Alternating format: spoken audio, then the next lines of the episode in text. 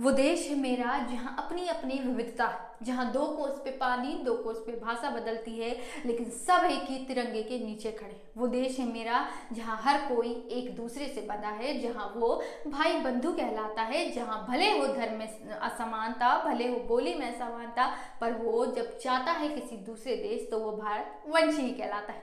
नमस्कार, मैं पूजा लेकर आई हूँ कुछ नया, कुछ खास। आज कारगिल विजय दिवस है। ये वो दिवस है जब भारत ने पाकिस्तान को मुँह तोड़ जवाब दिया था। साथ ही साथ भारत ने सबको ये संदेश दिया था कि जब जब करेगा, कोई उसकी संप्रभुता पर हमला, तब तब वो देगा। मुँह तोड़ जवाब। वो दोस्ती निभाता है। वो दोस्ती निभाता है वो रिश्तों के मायनों को जानता है, लेकिन जब कोई तोड़ता है उसका भरोसा तो वो उसका जवाब देना भी जानता है। वैसे तो हमारा देश गुट निरपेक्षता का पालन करता है, लेकिन जब बात आ जाती है उसकी संप्रभुता पर, उसकी सुरक्षा पर तो वो जवाब देने में भी पीछे नहीं हटता है। वो सबको ये बता देता है कि भारत नहीं है किसी से डरता भारत की अपनी पहचान, अपनी संप्रभुता, अपनी एक सुरक्षा का दायरा है।